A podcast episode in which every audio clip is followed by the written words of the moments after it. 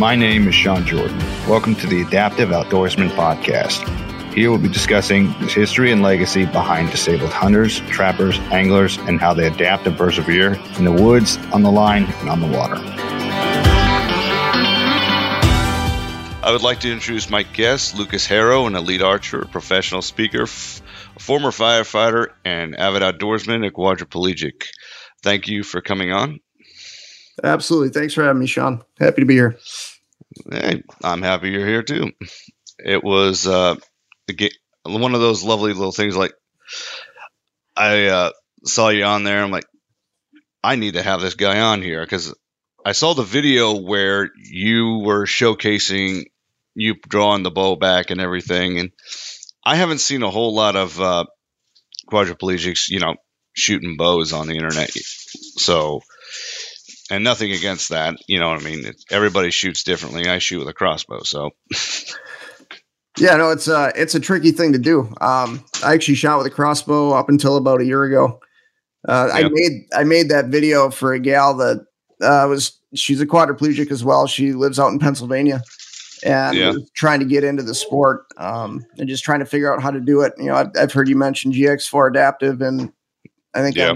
one of your previous podcasts and and they, I mean, they make great products for adaptive accessories for you know people trying to get into the sport. But um, when I approached it, my my thought was, "Gal, I want to stay away from as many adaptive devices as possible. Right, the, the mm-hmm. more natural I can do this, the better." Um, but yeah, in that in that video you're referencing, I'm using a, a back tension release, um, and I have tightness in my hands, so that I have a lot of muscle spasticity. Um, yeah, and that that tightness in my hand just stays on that safety trigger. And then I, I flip it off using something called tenodesis, which is essentially just like a glorified movement of your wrist. If you drop your wrist down, your your fingers automatically open up. If you lift your wrist up, they close up. And so I, I use that basically every day um, to manipulate things, pick things up, and uh, it served me well shooting archery. It took, took a while to figure that out, though. That's for sure. Yeah. Um, yeah, I I shot with a I shot with a crossbow. I'd always, I mean, I always hunted uh, growing up, and then 2013, June 30th, 2013, broke my neck in a diving accident out on the Mississippi River. Um, Ouch. Yeah, yeah, not fun. Um, was enough to break my neck, but not enough to knock me out. And so I realized very quickly, you know, I, I was like, okay, time to swim to the surface. Nothing happened. Um, you know, again, time to swim to the surface. Nothing happened. And I was like, oh shit, I'm in trouble. Um, realized my friends didn't figure out that I was not coming up. That you know that was that was going to be the end of my life. Um, it's a very complicated memory for me. It's uh, it's without question the most terrifying memory I'll ever have. Hopefully, um, yeah. Until I meet my maker, backed by the most magnificent, indescribable, um, if you will, near death experience memory. Yeah. Um, and we can't, can't talk about it too long, otherwise my, my eyes will start to malfunction. But you know, very few people get a chance to see what I got to see, um, and then come back yep. and, and, talk about it. And so, definitely feel an obligation to to share my story and uh, appreciate platforms like this to to do so.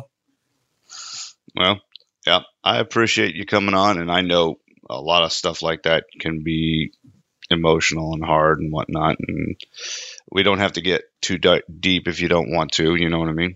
Yeah, no, it it, uh, it certainly sticks with you, um, and you, you you learn an awful lot in a in a situation yeah. like that. You know, I you made mention I, I was a firefighter. Originally went to school for business right out of high school, thinking I want to make a lot mm-hmm. of money. What do you do if you want to make a lot of money? You go to school for business. So uh, that's what right. I did. Uh, I went to University of Whitewater, made it one semester before I realized, man, this is not not for me. Um, so I kind of recalibrated and thought, what do I actually want to do? What makes me happy? Um, and I, I love helping people, and I'm a bit of an adrenaline junkie. So uh, uh, that led me to police officer or firefighter, and I went and did a job shadow for both. And I came to realize that no one really likes when police officers show up. no, one, no, one's really happy, but every, everyone's happy to see the firefighters. So um, switched to the two year yeah. program, did the fire protection uh, associate's degree, and got my EMT. Um, and was actively on a, a paid on call volunteer uh, fire service locally from where I'm at uh, hometown is Onalaska, Wisconsin, right by La Crosse, Wisconsin. Um, so did that, nice. and then uh, the summer before I was headed out to go get my paramedic at University of Madison is when I had my accident on the river. Um, and that was a life changer for me. I, I, went from being the guy that helped to being literally helpless. I mean, I couldn't, when I got hurt with my level of injury, uh, it paralyzed me from the chest down. So essentially, if you're standing, you know, I'm obviously sitting, I'm in a wheelchair full time, but everything from the chest down, um, including my triceps, you know, my, my hands, uh, you know, 85% of my body's paralyzed. I have 30% diaphragm function. Um, right off the bat there, I couldn't, I mean, I really couldn't move my arms much. Um, and so that was difficult. Yeah, I had to relearn how to do everything, relearn how to eat, you know, take care yeah. of myself. And like I said, going from being the guy that was helping to essentially being helpless. Um, I did copious amounts of physical therapy, but uh, you know, you, you lose so much muscle mass and weight being in the hospital for an extended period of time. I think I did 10 days in the ICU and 60 days uh, in inpatient rehab.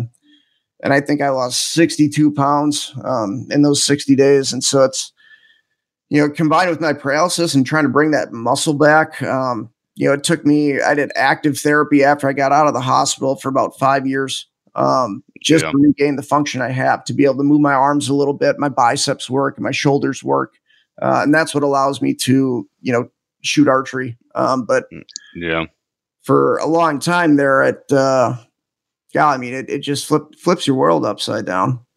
Um, yeah. It's a yeah. humbles the crap out of you, doesn't it? It, it certainly does. It certainly does. You know, you realize that your your life can change in an instant. So if you're not living the way you want to be living, it's time to time to rethink things a little bit. Really gives yeah. you a, a, better appreciation for what you have. You know, even in a state where, uh, yeah, you go for you just appreciate what you have. Um, and even yeah. now, you know, it's like I I'm in a pretty precarious situation. I'm still very limited physically and carry a lot of mental scars from that that memory and that experience and experiences since then. Um, you know, battling PTSD and depression and all mm-hmm. the medications and opioids and shit that they throw at you. Um, you know, it's uh, it's just a humbling thing. It can always get worse, you know. So you got to appreciate what you have and try to wake yeah. up and kick kick every day in the ass, you know. Pretty much, yeah. When I was in high school, I uh, decided to do something really stupid and reckless with my parents' minivan, ramped a hill, and pretty much put the tires flat, nearly went into a river, a small little stream nearby, hit a tree head on, and put me back on the road facing the opposite direction. Oh my goodness. I had a scratch on my elbow. and then the shock came in about four hours later when I was sitting upstairs. Then after that, I didn't drive a car for the next six to eight months. Yeah. Yep. I I believe it. Yeah. I believe it. It took me a bit, you know, like I said, I was conscious when I when I drowned and uh I knew if I didn't get back in the water within, you know, six months to a year that I'd I'd never get back in. Um, I was having a hard yeah. time showering stuff like that. Um, but I made a point to get back in the water. I was back in the water within seven months. Um, yeah. So yeah, I the first time I drove, I was 17 when that happened too. So about 20 years ago now, and then prom came up, and that's when I asked if I could drive the brand new car to prom and they said yes and i'm like okay treat this thing like a baby and do not do anything stupid I've been in some accidents since then, but nothing near as severe as that. And luckily, we are working through the problem and having to endure a couple more knuckleheads actually hit me instead of me hitting them has helped out with that sort of thing. Yeah. Yeah. No, it's a, it's it's interesting. I mean, it's you never know when accidents can happen. I I had mm-hmm. another accident on the water about four years after I had my spinal cord injury, and I was driving a boat and uh, just sitting there with my group, and someone came up and tried to splash us in a jet ski. wasn't familiar with how to operate a jet ski. Got close to the boat, became nervous, let off the throttle, not realizing when you let off the throttle of a jet ski, you lose all operational control. Um, and mm-hmm. came right up into the boat, um, crushed my arm. Um, I was Ouch. getting hospitalized for that, and uh, I went from having. I mean, I, I, have care staff that that help me out with stuff. I have high muscle spasticity, and with the level of my paralysis, I it takes other people to allow me to function. Um, I rely on yeah. you know, a group of ten people to make sure I don't die, keep me, you know, do my daily daily needs and whatnot. Um, but I went from having, you know, one one person 16 hours a day uh, to two people helping me out. I just I couldn't couldn't transfer, couldn't do anything. That but again, you know, within the next six months, I was back on the water. You know, just kind of yeah. Got to keep getting after it. All right.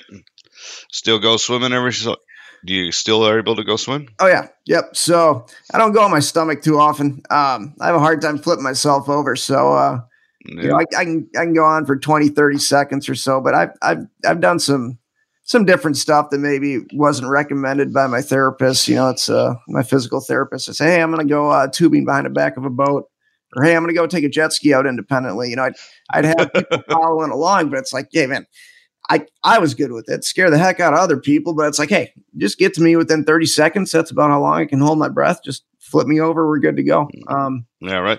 Yeah, I still swim and, and try to get out on the water as much as possible. It's a pretty peaceful spot to be. Right. I got it. Strap a scuba tank on the on your back. Heck yeah. Boom. Yeah, yeah I did some I did some diving uh, before I got hurt, got certified as a rescue diver. Didn't get uh, much of a chance to practice doing that, but certainly enjoyed it when I was doing it. Hey, that's something you can look forward to as well as some sort of a little retreat where you get to uh, scuba dive or so. Yeah, yeah, absolutely. I was, uh, yeah, you had uh, Lopez on the show from OEW, and they they take people out. Uh, they're doing a scuba diving trip. I think they're going to see some sort of shark, like a whale. I think it's a whale shark. Oh, um, oh yeah. I thought, man, that'd be that'd be a blast. Oh yeah, yeah. And speaking of John, he was he was a fun guy to have on. He oh Jonathan, sorry. he was a fun guy to have on telling his story and it was kind of a weird coincidence to me because I didn't anticipate you working with uh, OEW as well. So this is kind of nice being able to see it from the veteran aspect and now the first responder aspect. It's kind of cool. Yeah, yeah, no, it's uh, that is neat. I mean, he, he, he's a heck of a guy. Um, had an opportunity to meet him. I joined the OEW family uh, early 2021. Um, when I started uh, trying to do this archery venture, um, but ended mm-hmm. up meeting Johnny in uh, no uh, late October or so, uh, right around California area when we were doing a training yeah. camp for for Chula Vista or out for uh, yeah. sorry for Chile. Yeah. Have uh, you met anybody else in the OEW? Have you done any of the uh, like Spartan races or so? I have not had a chance to do any of some of their bigger events. Um, but it's certainly on on the list of things to do. Uh, they primarily helped me out uh, getting to some of the national tournaments uh, this last year to make the USA archery team. Um, but yeah, I, I want to get to some of those things. I, I don't know if he can talk me into jumping out of a plane, but um, yeah, I go dive with some sharks. That sounds that sounds all right. Or doing those Spartan races or the total archery yeah. challenge, something like that. I'd like to do a Spartan race or diving, and as much as it is, I probably would jump out of a perfectly good airplane. buddy of mine, I uh, he's former law enforcement personnel as well. Uh, he used to work as a confinement officer, and before he moved away, but he uh, he's I would recommend. I was saying, hey, I want to try uh, skydiving. He's like, there is nothing there was no good idea out of uh that's not that and i probably butch and i'm butchering the heck out of what he was saying but it had something to do with perfectly good airplane yeah i yeah. butchered the crap out of it yeah i can't i can't get myself to to jump out of a plane just can't do it we'll see but well the good news is if they do it, you'll be strapped to somebody else and they pull the cord. So all you have to do is just enjoy the ride. Yeah, that's that's fair. That's true. That's very because I think what I think what you have to log in at least a thousand hours before they even allow you to f- do your own jump. Yeah, they don't they don't mess around with that stuff. That's for sure. No. Um, yeah, because you got that one time something fails and bad happens, and you have no idea how to deal with it. Mm-hmm. Very little time to figure it out too. yeah, right. You ever seen that one video of the dude that literally jumped out of a perfectly good airplane? And that was the quote right there. Uh, and then no parachute landed in a net properly. What? No, I've not. I know. I got to check that out. That's crazy. Yeah, I literally saw this. This dude jumped out of an airplane and landed in a net, and that is how he uh, survived. I think it was either an airplane or a hot air balloon or something, you know, controlled, but he was able to live and uninjured, mind you, because I think he did a certain positioning of his arms and the legs so his body caught in the net properly so his arms didn't get damaged his legs didn't get damaged his head didn't get hurt or anything. And basically looked like his back took the net and obviously the net's going to release tension it's not going to stay taut. And yeah like you dropped a freaking bean in a sack or something. That's wild. I'll have to check that out. Yeah it was one of those videos like, okay, I guess he proved the point where we can survive falling out of an airplane or from a great height, skydiving without anything. So, how long have you been hunting? Um, so I started hunting when I was 12, did the the hunter safety thing. I'm the only one in my immediate and extended family that hunts. So it was something that I had to figure out on my own. Um, so I'd go with like you know my dad's work buddies or my buddies' parents. Uh, but yeah, so avid avid hunter, you know, from 12 to 23 until I got hurt, and then after I got hurt, uh, you know, that first Christmas that came around, I was like, shit, I don't even know what to ask for, man. Like, I can't, right. I'm not feeding myself. Like, I just get like a bunch of DVDs, like, you know, and I, and I thought, hey, maybe I could figure out a way to shoot a crossbow. Um, right. But I knew they were very expensive. It was out of my oh. price range. Um, yeah. And I just so happened to be, you know, Mathews Archery. Their factory's a half an hour away from me. They're in Sparta, Wisconsin. Um, wow. They're in my back door, and somehow word got out that I was looking for a crossbow. And Christmas morning, Matt McPherson arranged to have a crossbow package dropped off at my front door. Um, never met the wow. man. Uh, so it's uh, you know, just a they're they're one heck of a company, but it's it's a pretty big statement of you know, it just says what kind of guy he is. Um, that they personally drop a package off for you as a kid and just yeah. go to town. Yeah, haven't never. Yeah, I mean, I never met him. Um, to just word of mouth and and yeah, so that that kind of set me up to get back into hunting, which is something that I had written off completely. You know, it's like, man, like I said, you can't, when you can't wipe your own ass, you can't feed yourself, you can't, you're learning how to do all these things. You're in a big power chair. You're like, yeah, there's no way I'm going out in the woods and hunting again. Uh, just so many of those things you initially write off. Uh, but through the help of others, you know, and, and kind of thinking outside the box and a little ingenuity, you can pretty much make anything happen. Uh, so I, yeah, I started researching, you know, adaptive devices and mounting systems for a crossbow. Uh, mm-hmm. They were really expensive as well, and so I yeah. teamed up with a uh, one of my buddy's dads, and he uh, he's kind of a MacGyver of sorts, if you will, and he looked at those the adaptive device that you would use to mount a crossbow and kind of created something for a lot less money. Uh, and we've come up with generation two, generation three of it. Now we're now what I'm using is a Caldwell. I use the Caldwell tripod system. I don't know if you're familiar with that at all, but I, I use mm. that. It's like a I used a modified I use a modified version of that. So it's a plate that sits underneath the cushion of my wheelchair with a little post that yeah. comes up between my legs, and then uh, you mount that mount uh, the mounting system in there, the Caldwell tripod deal. Mounts right in Yeah. between my legs. It's got uh, pivoting arms on it, and you can mount whatever you want on it. So, you know, at the time for me, that was a crossbow. Um, hmm and then I, I still had all my firearms, but you know, again, I thought, gal, I'm not going to be able to shoot those. Uh, but this Caldwell mounting system would handle the recoil of larger caliber firearms. So that first year post injury, I got injured 2013, 2014. I was in the woods hunting out of a ground blind on a piece of plywood in my wheelchair uh, with my mounting system and my crossbow. And I managed to harvest uh, a mature doe. Um, Nice.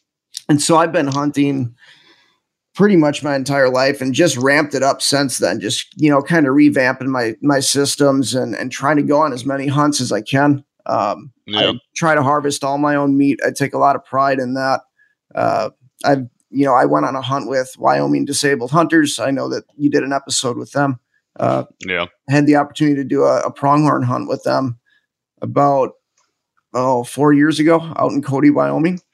That was Sweet. fantastic. Um, I've done a red stag hunt, a turkey hunt every spring, but uh, yeah, I, I try to source all my own meat through hunting or fishing of some sort. Uh, Yeah. year's the first year I wasn't able to do that uh, because the competitive archery stuff got in the way. Yeah. Well, yeah.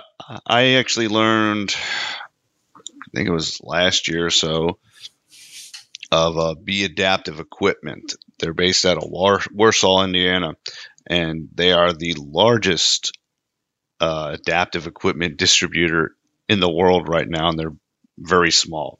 So, and yeah, you were talking about some of the equipment. Yeah, that stuff is pricey, but I've been there and I've seen it being assembled and made is high quality. Oh, and yeah, no, no, no denying that. I absolutely agree with you there. That's the the site that I actually took my idea from. Um, I just Yeah. it wasn't in my price range at the time, but I I have some buddies that have it, and yeah, I I Oh, man. that. It's it's high quality stuff for sure. It works really well. Yeah. Did you get a chance to while you were hunting the antelope? Did you have a chance to um, use any uh, specialty chairs out there? Yeah, so there there's a track chair out there, right? Just kind of a got like the Yeah. dozer tracks on it, and you you sit in it. The only problem I have with them, because I have used them a few times, uh, with the level of my disability, like with the level the, the level of my paralysis, um, I really struggle sitting in anything except for my wheelchair since it's so fit to my body for more than like two or three hours. So I am able to hunt from it, but for a very short period of time um, before it just becomes miserably uncomfortable.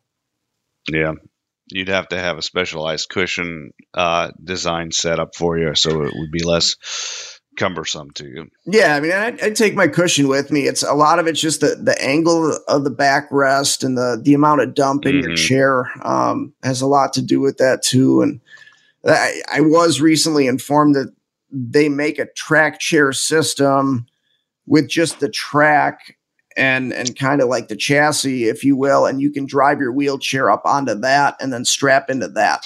And so that's something I'm looking into uh, for the future. Right now, what I've been doing is just driving my, you know, wheelchair accessible van out to a ground blind, getting out, you know, getting on top of that piece of plywood, having someone drive the van back, and it, I mean, it works, but it's not a, it's not ideal. You know, I I've been Yeah, looking no. at like maybe modifying an electric golf cart, something like that. But then I found out that they've got this track chair system where you can still stay in your wheelchair, and I think that's going to be the way to go in the future for me. Nice. Yeah.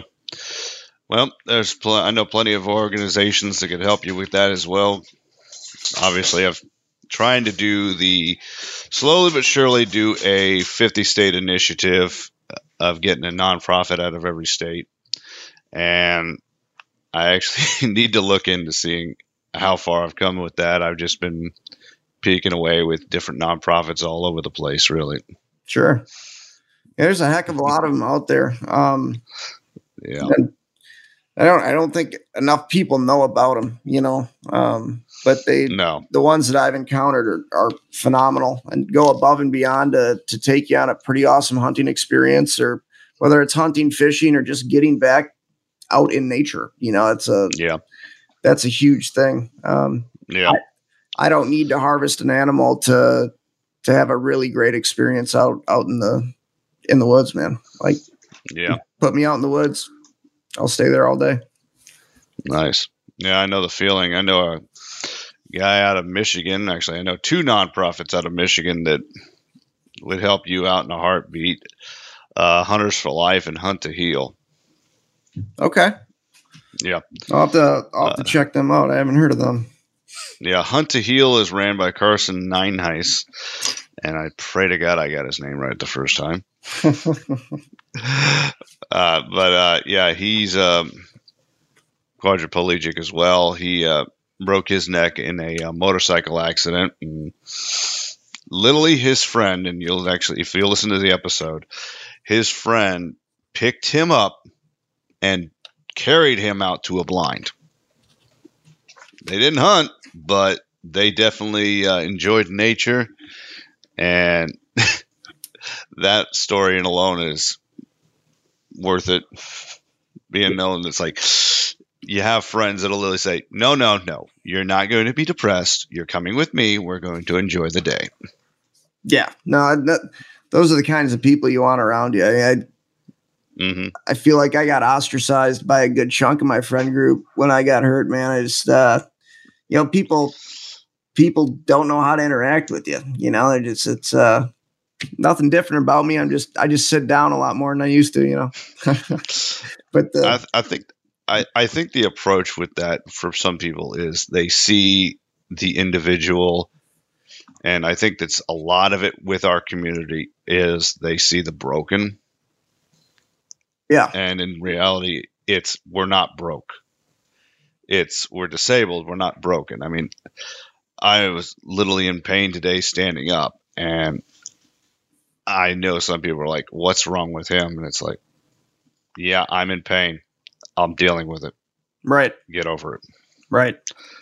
And that's a I mean pain is a is a son of a gun, man. That's uh Mhm. I got a lot of nerve pain with my injury and that I I agree with you. Man. It's uh people do see the broken. And it's there's a lot of a lot to be said. I, I you know, I go and do some public speaking and one of the things I say um, when I'm talking to people is, you know, there's a good chance that a lot of you in this audience are more disabled than I. You know, Mhm. a, a lot of it is up in between the ears, right? It's uh, Yeah. just the way that you choose to go through through your day. You know, there's so many things in the world that we can't control. The one thing you can control is how you choose to to interpret things and the attitude you choose to take.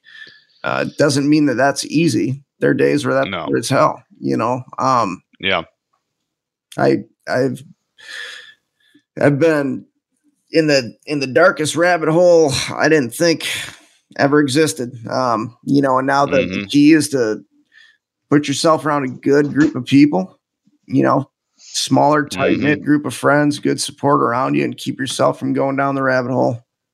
right yeah i had something in the wings and i was thinking about it and then it just completely went away Well, you But, can talk about yeah, my I- archery stuff if you want. Um, Eh, that's that's Uh, one can of the things that, that keeps me out of the rabbit hole, man. I uh hey the way that kind of kicked off for me, um, I've only been shooting for gal probably about a year and a half now. But I was Yeah. in getting my that crossbow I referenced earlier. I was in getting that fixed. I had a, a limb bust on that, so sent that in to, you know for warranty to get that sucker fixed. And I spotted one of those youth Genesis bows, you know the, the colorful ones, and yeah something inside me said, Gal, I ought to pick that up and see if I can't use the tightness in my hands to pull that string back and shoot a compound bow.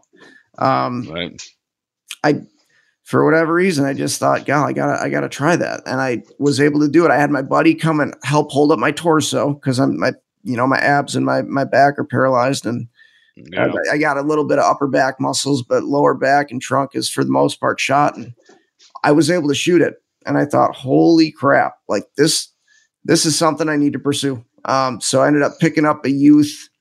I got a Mathews Mission Radik uh, within a Mhm. week. And I was pulling 10 pounds, you know, for draw weight. but it was I was doing it right.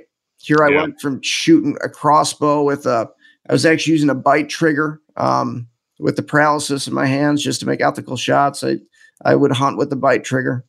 Um, but here I was going from a crossbow with a bite trigger to shooting a compound bow with hands that that don't function and you know 80% of the body that doesn't function and i it, it started out for me as a as a hobby and just a, a, good spot to hang out much better to be a regular mm-hmm. at an archery shop than a regular at a bar right so, right um and so i thought gal i'm gonna just do this over the winter and i made the goal to get to hunting weight which in wisconsin legal hunting weight is 35 pounds uh, legal draw weight, 35 pounds. So I wanted to get that 10 pound draw weight up to 35 pounds and then be comfortable within 30 yards to make an ethical shot to attempt right. to harvest a deer. So that was my one year goal is I'm going to harvest a deer with a compound bow.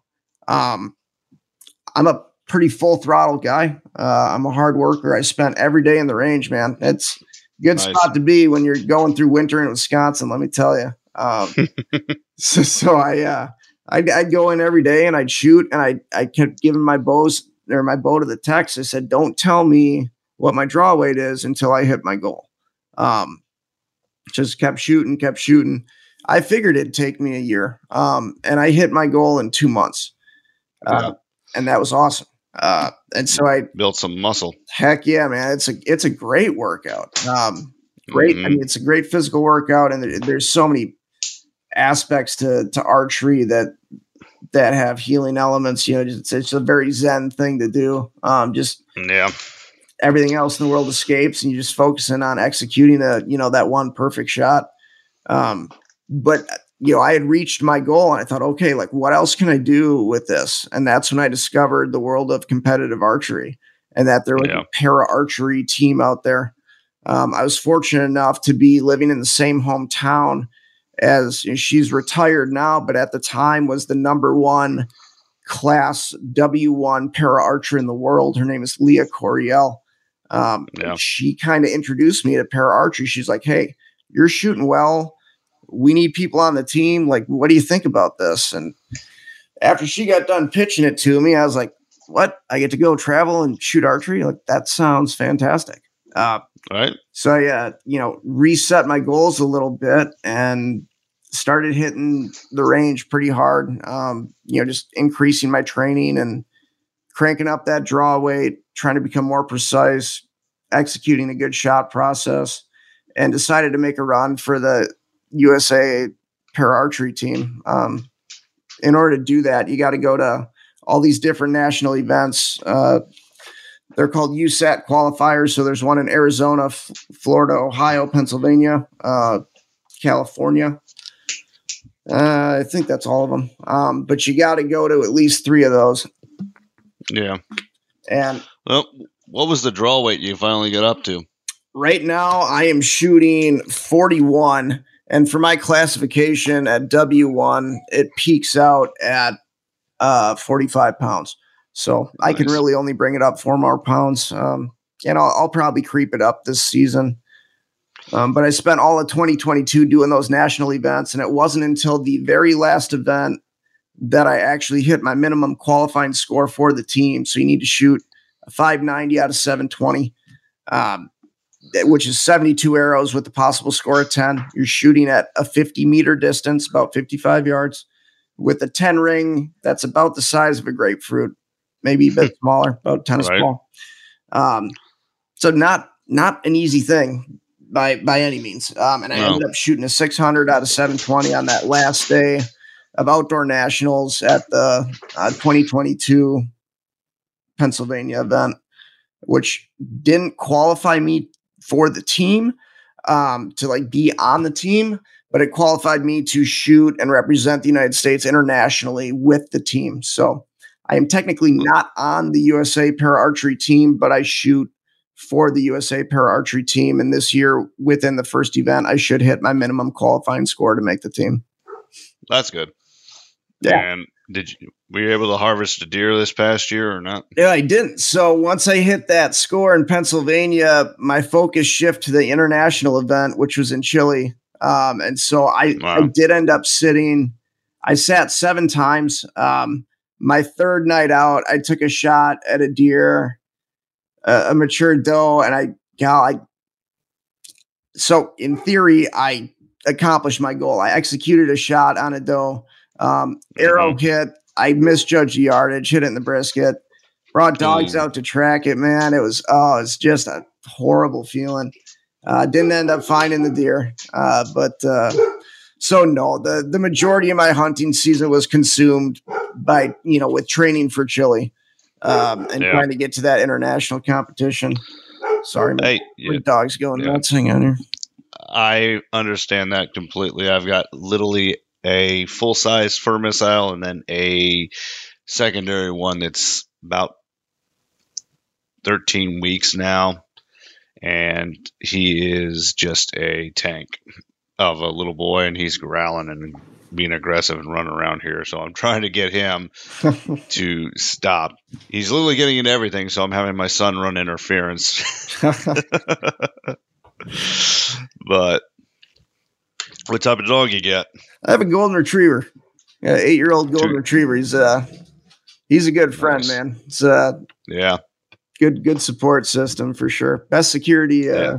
system you can have too. That's for sure. oh yeah. Oh good. Oh yeah. Yeah, there he goes again. right. Yeah, I got two German shepherds rolling around now. A boy and a girl, and the girl is literally the uh, uh, alarm system. The other one doesn't know what it is yet. they said he's into the Velociraptor phase of all German Shepherds. So, chewing on everything, e- eating everything, grabbing everything, and not giving a damn. right. So, uh, what other things do you plan on doing uh, this next year, especially this spring with turkey season coming up? Yeah, so I got my tag, um, got my application in. I'll uh, shoot shoot turkey season. I got approved for third season, um, so I'll sit for that. Uh, turkey hunt. I shoot uh, in a trap league at a local gun range here, so I'll shoot that in the summer. Um, yeah, I'm really trying to line up. I'd love to go down south and do like a hog hunt or you know, potentially take a crack at an axis deer or maybe go out west and, and take a crack at a mule deer. The, the problem I'm having is I'm, I'm definitely running short on time. So right now I'm in my off season for competitive archery and we'll start back up early April. So right now I'm yeah. kind of just working out the kinks for that. And then for the yeah. most part, starting April, I mean, man, I'm going to be in Arizona, Florida, Ohio, Pennsylvania, California. This year, we're going to the Czech Republic, uh, which is the World Archery Para Championships. Um, so, assuming I shoot well yeah. at the national events, I'll be representing the United States and the Czech Republic, and then back to uh, Santiago, Chile, in South America in November for the uh, Pan American Games. Uh, so it's a wow pretty heavy duty schedule this year. So I don't know if I'm going to have as much time to hunt as I'd like. Uh, but I have every intention of sitting as much as I can archery season for sure and, and trying to harvest that deer. Yeah, right. I can't stand not having wild game in the fridge, man. I need wild game in the yeah. freezer. Yeah, I got uh, this past year. I was the only deer I got was a doe opening day last light, and it took me two shots to get took one shot, missed, and it was a field full of seven. So I'm like, yeah, okay, I can take one of these. And shot, missed completely, and found the bolt later on. Three deer came back, and well, and then one just bounded back over. Well, not three. One of them came back and was bounding over near where I'm at, and I'm slowly reloading a crossbow. And this is the one where you got to pull everything back too, and then putting the bolt in and then taking aim. She bounds another 10 feet and it's a perfect uh, double lung.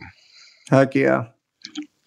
And she crashed. The way the land's set up is she crashed right where the buck last year crashed. It's a staging area where they're covered on all three sides, but they can see out into an open field where they were at. So stop, look back, done. Can't see me anymore. Nice. So, yeah, right. Yeah, those, One those of the perks of that. dude, those crossbows got some got some stopping power. Yeah. That's for sure. I know there's a lot of controversy on crossbows, but it's like it I I always rank it up there being like the muzzle loader to the bow. Yeah. Bow you have you can get more shots off with. And both of them you only got 40 yards max. Most people will be feel like it's an ethical shot. I mean that's all there is to it. Yeah, I, I I think the the crossbow gets a bad rap. Um, I think for the guy, like the the reality of archery, man, like you got to put the time in and you got to practice, and it's it's not it's definitely not easy. Um, I felt much more comfortable shooting my crossbow. Uh, you know, just from an ethical standpoint. It is it is difficult to see guys coming in with their kids, and instead of steering them towards a compound bow, the kids go, "Oh, I want I want that crossbow," and the dad goes, "Yep, let's get that."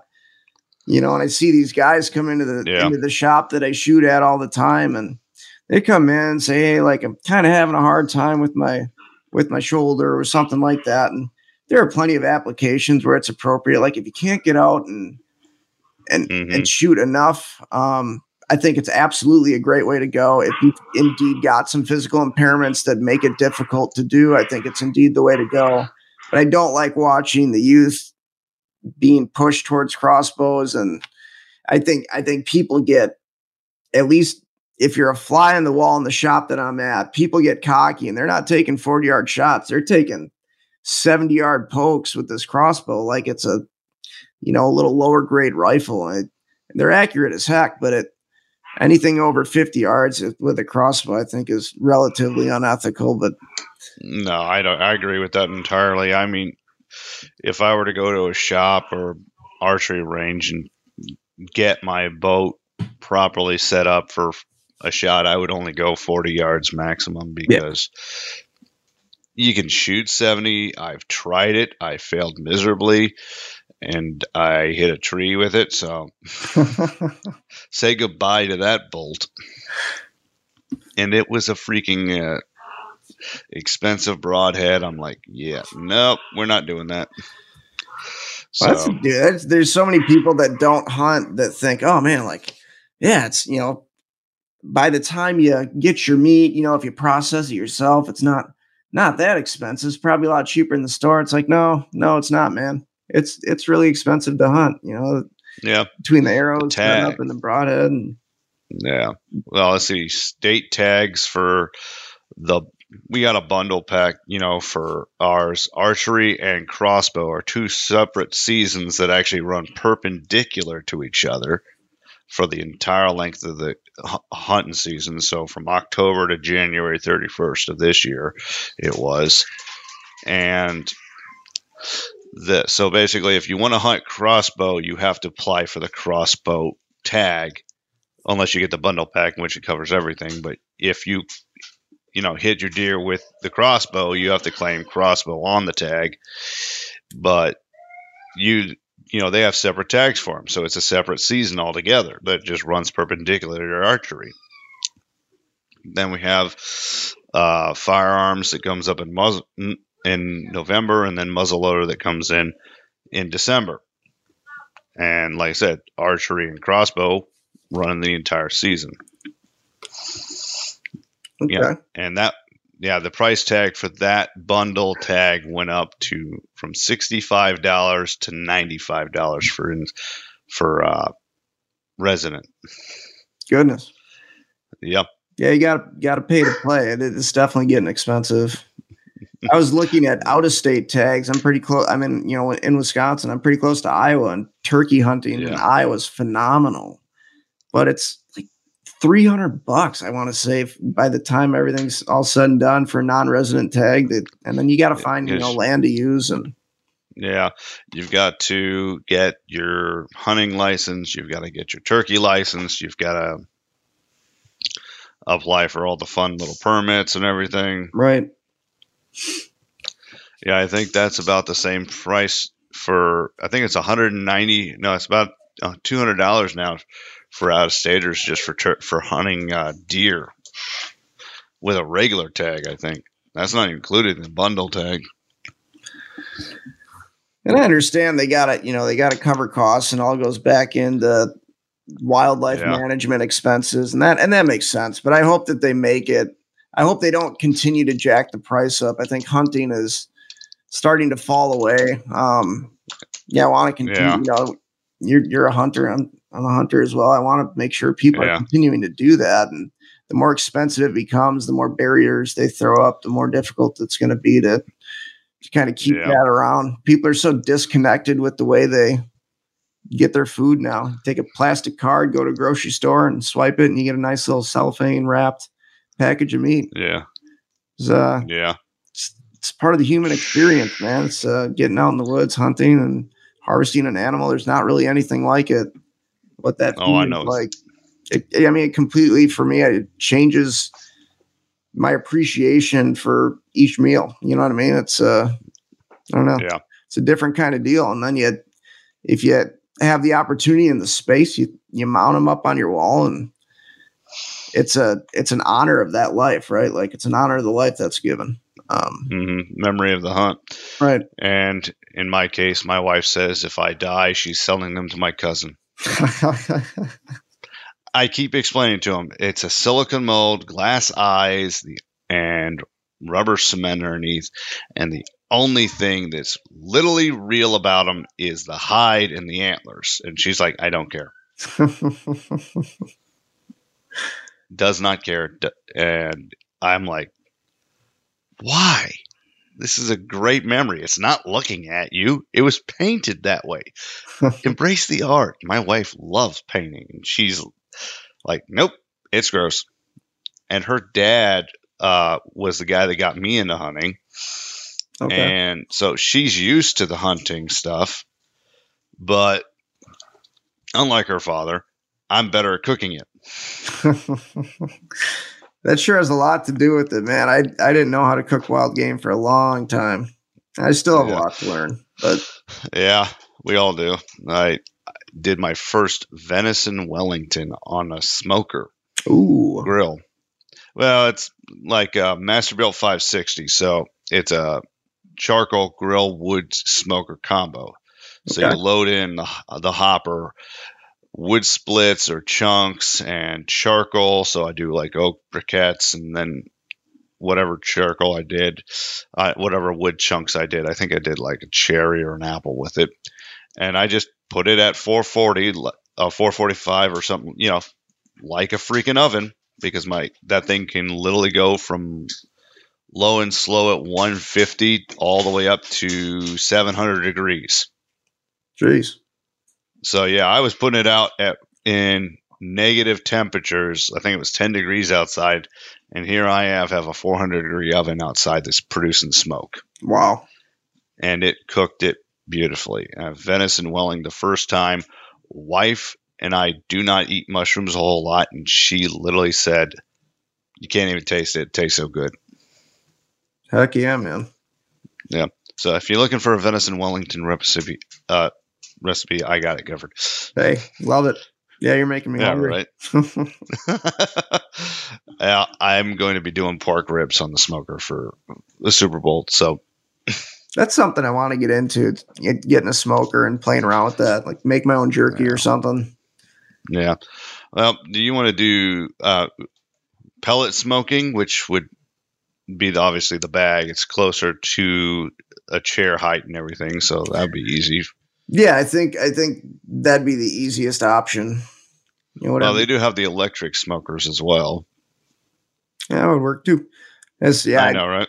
I, I like the idea. They make jerky so damn expensive. It'd be nice to just do a little venison jerky or well, elk jerky. Right. I've recently had elk and for the first time, and dear good lord, that's some sweet meat. Oh man, dude, me too. I just uh, I was out training with a guy in Colorado. I tried an elk steak for the first time, maybe three weeks ago, and yeah, absolutely fantastic. Um, oh yeah, I had an opportunity to hunt a red stag up in northern yeah. Wisconsin. Uh, it was a, a, dream hunt. It was a nonprofit called um, Oh gosh, why can't I think of the name of it? there you go. Can't it's always when you, it's uh, yeah, it's always when you think you got it and it goes right. Field of Dreams, that's what it is. Um, but they're out huh. based out of Rice Lake, Wisconsin. Um, that'd be a good organization to to reach out to and maybe have a chat with. But they've done a lot for me, and and they took me on this red stag hunt, which which is a high fence hunt. You know, they're not native to to America, but you know, high fence hunting gets a gets a bad rap. But when you're in a compromised physical situation, sometimes that's the only way you can do it. I don't anticipate right. getting lowered in from a helicopter and hunting an elk out west anytime soon. So this is my opportunity to do something like that. Wasn't like shooting fish in a barrel either, man. It was a it was a big yeah. farm. You know, it was like 300 acres and it was a couple day hunt. You know, it takes a while for the right animal to come in. Sure, you see a lot of animals, but you're still hunting for yeah. that one. Um, yeah. And just to well, see uh, the amount of animals and the way they interact was pretty badass, to be honest with you. Got to see a couple. Oh, yeah. That was cool. But the meat was fantastic. And that was, uh, that blew venison out of the water. And then I had elk, and I was like, man, I wish I still had. Made me miss my red stag meat. Wish I still had right. a little bit of that. Well, uh, the good news about the elk, there is an organization out in Utah called Disabled Outdoorsmen Utah, and they take disabled individuals on elk hunts. No kidding. No kidding. And they do a lot of scouting. They've got four by fours. They'll take you out uh, because I know a couple of friends of mine from that organization. They have a couple of videos. You'd look it up and see it. This girl that's paralyzed, uh, she took one from a vehicle, I believe, or yeah, they got her out. They've actually carried a couple people as well. So, wow, I'm gonna have to reach out, man. That that would be an absolute blast. That's a dream yeah. hunt. Yeah, my dream hunt is mountain goat. Ooh, that'd be sheep. a good one. Yeah, that for me is more or less the mountain is the thing that I want to conquer.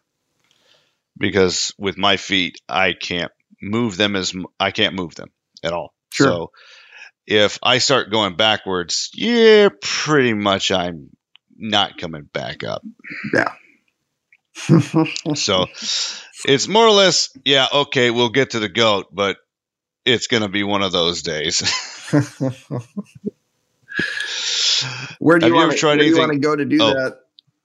Ah, uh, I'd probably go someplace in the main 50 for that. It, but, but, you know, obviously Alaska be one of the dream dreams. Okay. Yeah, that'd be yeah. a blast too. Yeah, I'd like to do some antelope hunting too. Some yeah. Pronghorn. Heck yeah, man. Get out to Wyoming.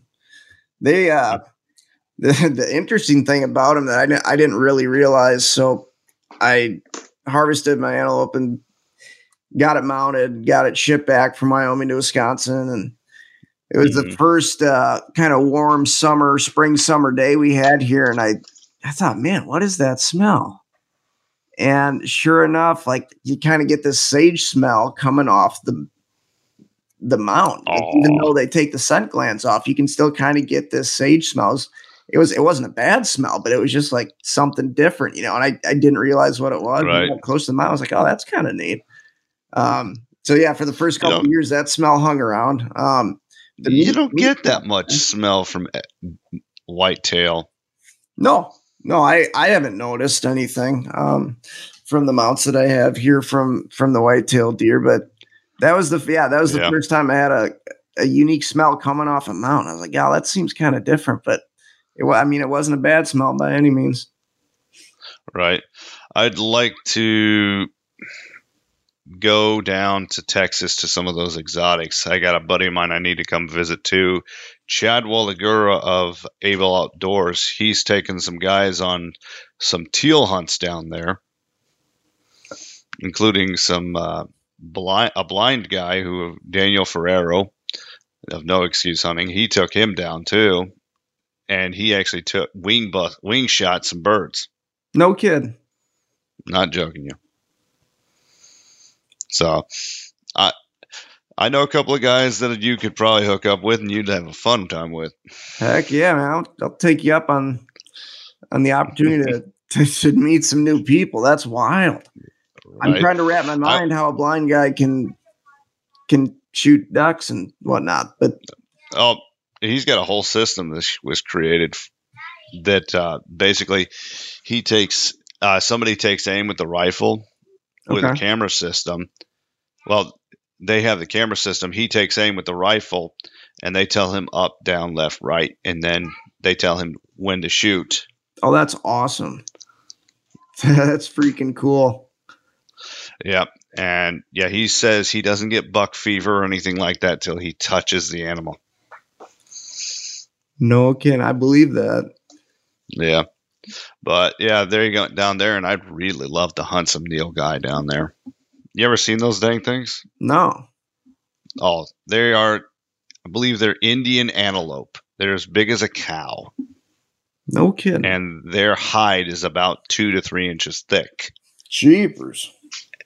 They absorb bullets and they seal themselves back up. So you literally have to take multiple shots in the same area, or they will be gone and you will not see them ever again. That sounds like a challenge and a half. Good job. Right? I'm like, I want this. So yeah, there's a bunch of them.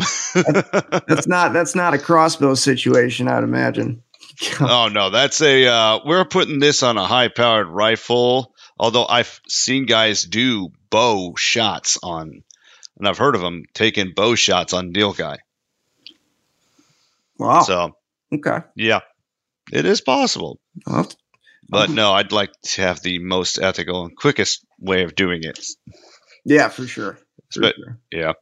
So you uh, do motivational speaking. Uh, when did you get started into that?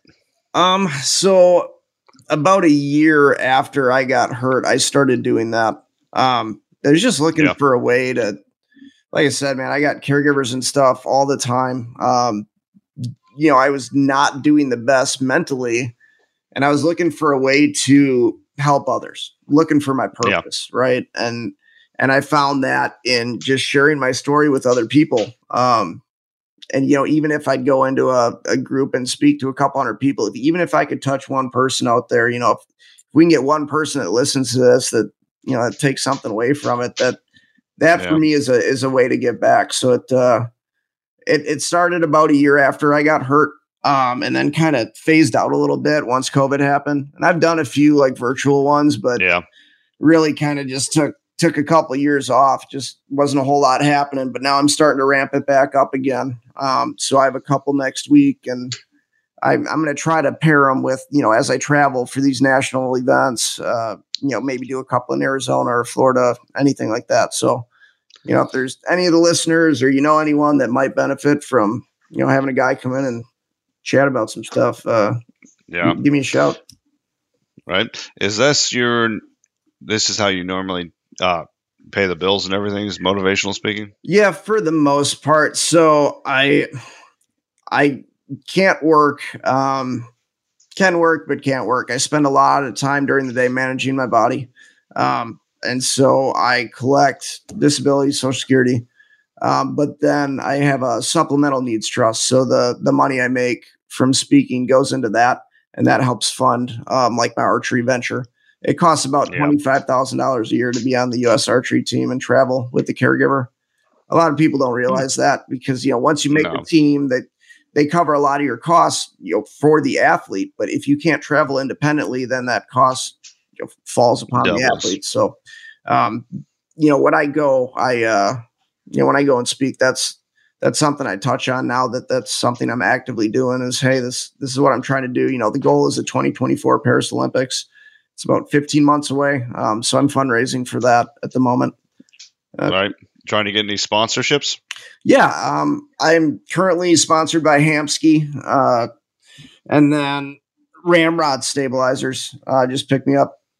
Uh, so nice. I reached out to Mathews as well, um, and I'm hoping that they'll get on board. I I was shooting a Hoyt, the the Carbon RX7. I struggled with the front end weight you know, and just holding that up uh, with the nature of my disability. So I went with the lightest bow I could find. You know, not yeah. necessarily ideal using a hunting bow for target archery, but it worked just fine. Um, but about two months ago, I, I segued into more of a hunting bow. So I, I shoot a Mathews TRX 36 inch axle to axle. They make a few bigger models, but for me, this was Yeah. jumping from a 30 inch axle to axle to a 36 inch axle to axle bow is a, a huge difference, man. It's just uh, it's Yeah. a game changer, much more forgiving, especially on longer distance shots. You know, when you're putting 72 arrows at 50 meters, you you need all the forgiveness you can get. Yeah. Right. So, where do you see yourself doing in five years' time? Do you see yourself competing more or hunting more? Um, that's a good question. So, like when I first started out with the journey, I thought I would for sure go through to the Paris Paralympics. I, I, I said, all right, I'm going to do a the four year Paris or the four year Olympic cycle. Um, I Mhm. think I'd like to find a nice happy medium, but uh, I really am enjoying the competitive side of of archery. I, I Yeah. think opportunities to hunt will come. Um, you know, it, eventually I'm going to reach an I'm 32. I'm, I'm going to reach an age where I'm going to have a harder time keeping up with some of the guys that I'm competing against. So five years from now, I think I'll probably be aggressively training and competing, but hopefully also still making the time for the thing that I love, which is just being out in the woods and, and trying to get some hunting in. Hopefully, still doing some speaking. Um, yeah. I'd love to get out of Wisconsin. Uh, like the snow and being in a wheelchair and being in Wisconsin is uh, just not a smart thing to do, man. I just, uh, Right. I got family and, and friends here, but I, ideally in the next five years, I'll be someplace a bit warmer where I can actually Yeah. train at my competing distance year round, like a lot of my, my teammates do.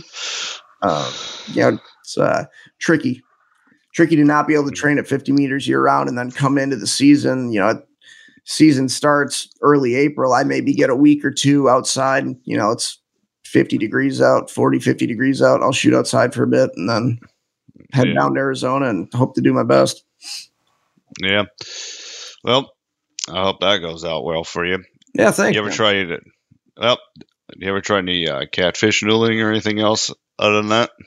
I've never tried anything like that, but uh, I would I would enjoy doing it. I I can't you know can't move the fingers or anything, but I I wouldn't mind sticking the hand in the mouth of a catfish, see if I can't yank something out. Yeah, that would be cool. That's one of the things I want to play with too. Is catfish noodling. There's a lot of fun stuff. I think that sucker would pull me right in the water.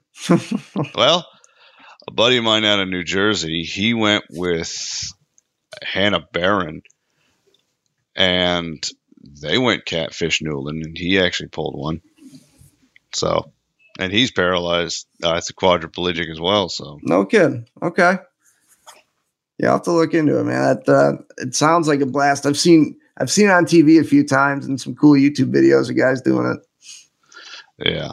So, and that's how I f- saw him. I was following somebody else, uh, her, and then she posted a video of that, and I'm like, okay, I got to talk to this guy, and we're pretty good friends on that. And I won't say his name on the air till he says yes, and that's what I do. Is I keep a lot of, you know, if somebody says no, don't mention me, or I don't have their permission, I ain't gonna do it. So, Sure. That, that I respect that for sure. right. I'd like to get into I'd like to do some more fishing. I my buddy just started tying his own flies for trout fishing. Um and I that was something I had written off too. It was like, yeah, man, there's no way I can go use a fly rod like that. You know, Yeah. didn't think it was possible. We literally like duct taped that sucker to my arm the first day, and I floated down Montana, just yep, right off the side, and you know, snagged the guide's hat every once in a while. Uh, but no, I well, heck, it was uh, Oh. was Access Unlimited was the organization I, I worked with, and they were out of Yeah. Bozeman, Montana. Um, and that that was a fantastic organization. Um, took me on a me and my older brother on a four day Montana fly fishing trip. Um, that'd be a good good one to reach out to. Uh, they do a lot of work with Craig Hospital out in Colorado, which is kind of a spinal cord injury. They have more of a focus on spinal cord injuries, but um, no, that was a fantastic trip. got to do a two day float and then did some trap shooting. That was the first time I realized I could actually shoot something above a 22 caliber rifle. So like like All I right. mentioned, I use that shooting system, um, but I I can shoot 22s independently because I can hold the weight up and I can handle the recoil. Well, when I was yeah. out in Montana, they handed me this shotgun. They said, "Here, Lucas, why don't you try and shoot this?" I was like, "Dude, there's no way I'm going to be able to do that. You need to hang on to the gun while I take this first shot." And so they they hung on to it, and uh, I was able to execute a shot. You know, just use the tightness in my in my finger to kind of pull against the trigger and execute a shot. And uh, yeah, I I probably shot. You know, I'd shot that first shot, and I was awesome. I mean, I didn't I didn't come damn near close to hitting the thing. I just wanted to see if I could fire the gun and uh, I spent the afternoon, you know, I probably shot 50 times shooting at these clay targets and I could actually do it independently. So sure as shit, when I got home, it's like, I got to buy this gun. Um, went online. It was a Benelli Ultralight 20 gauge and nice. uh, comes in at a nice price tag of 1500 bucks. I was like, okay, can't buy the gun. Um, nope. But then, uh, for whatever reason, you know, like I said, man, I'm, I'm kind of collecting disability, doing the social security income. They still sent me a stimulus check and so I did what every responsible American citizen ought to do, and I went and stimulated the economy in the form of a in the form of a Benelli ultralight shotgun, baby. So I I uh, and uh, I started shooting trap league. It uh, it was fantastic. I was like, sweet, thank you, uh, thank you. I went that. to a right. I went to a sporting goods store up in Fort Wayne, Indiana, and they had a used Benelli Super Black Eagle Three semi-auto camo pattern for waterfowl. Used. Guess how much the MSRP for that is? Not used. You know, the MSRP for a brand new one. Probably, probably twelve hundred bucks, fourteen hundred bucks, seventeen ninety nine. Jeepers! This one's it uh, was a used one. It was in the used rack. Guess how much? Twelve hundred. Sixteen ninety nine. Goodness, man. A hundred dollars off a used shotgun. I mean, I get it. They, I mean, they make a fantastic, fantastic shotgun, but that's outrageous money for for a shotgun. Right. Yeah, it's the Rolls Royce of shotguns. That's that's what that is. Yeah, I've got a Supernova with a tactical grip on it, so it's vertical yeah. instead of the classic. Uh, yeah, that's nice for me. I love those style because you can literally get up, post up, and I've taken on mourning doves and you know emptied a box and a half, but I got my mourning dove. no, that, that the tactical style, man, I think that's the way to go too. I I enjoy yeah. shooting that way. I the the shotguns I do have are all equipped with. They feel more comfortable when they're snug against you and you have your hand down versus up and arm out and everything. Yeah, for sure. I yeah, I've got some turkey shot. I you know for turkey hunting, which you've probably got more turkeys than I do. I've got none, but yeah, I've I got, just got in no turkeys, huh? I, I hunted for five yeah. years, didn't see any toms, and then uh, I harvested the last two years. I've been successful, so I got I got two toms.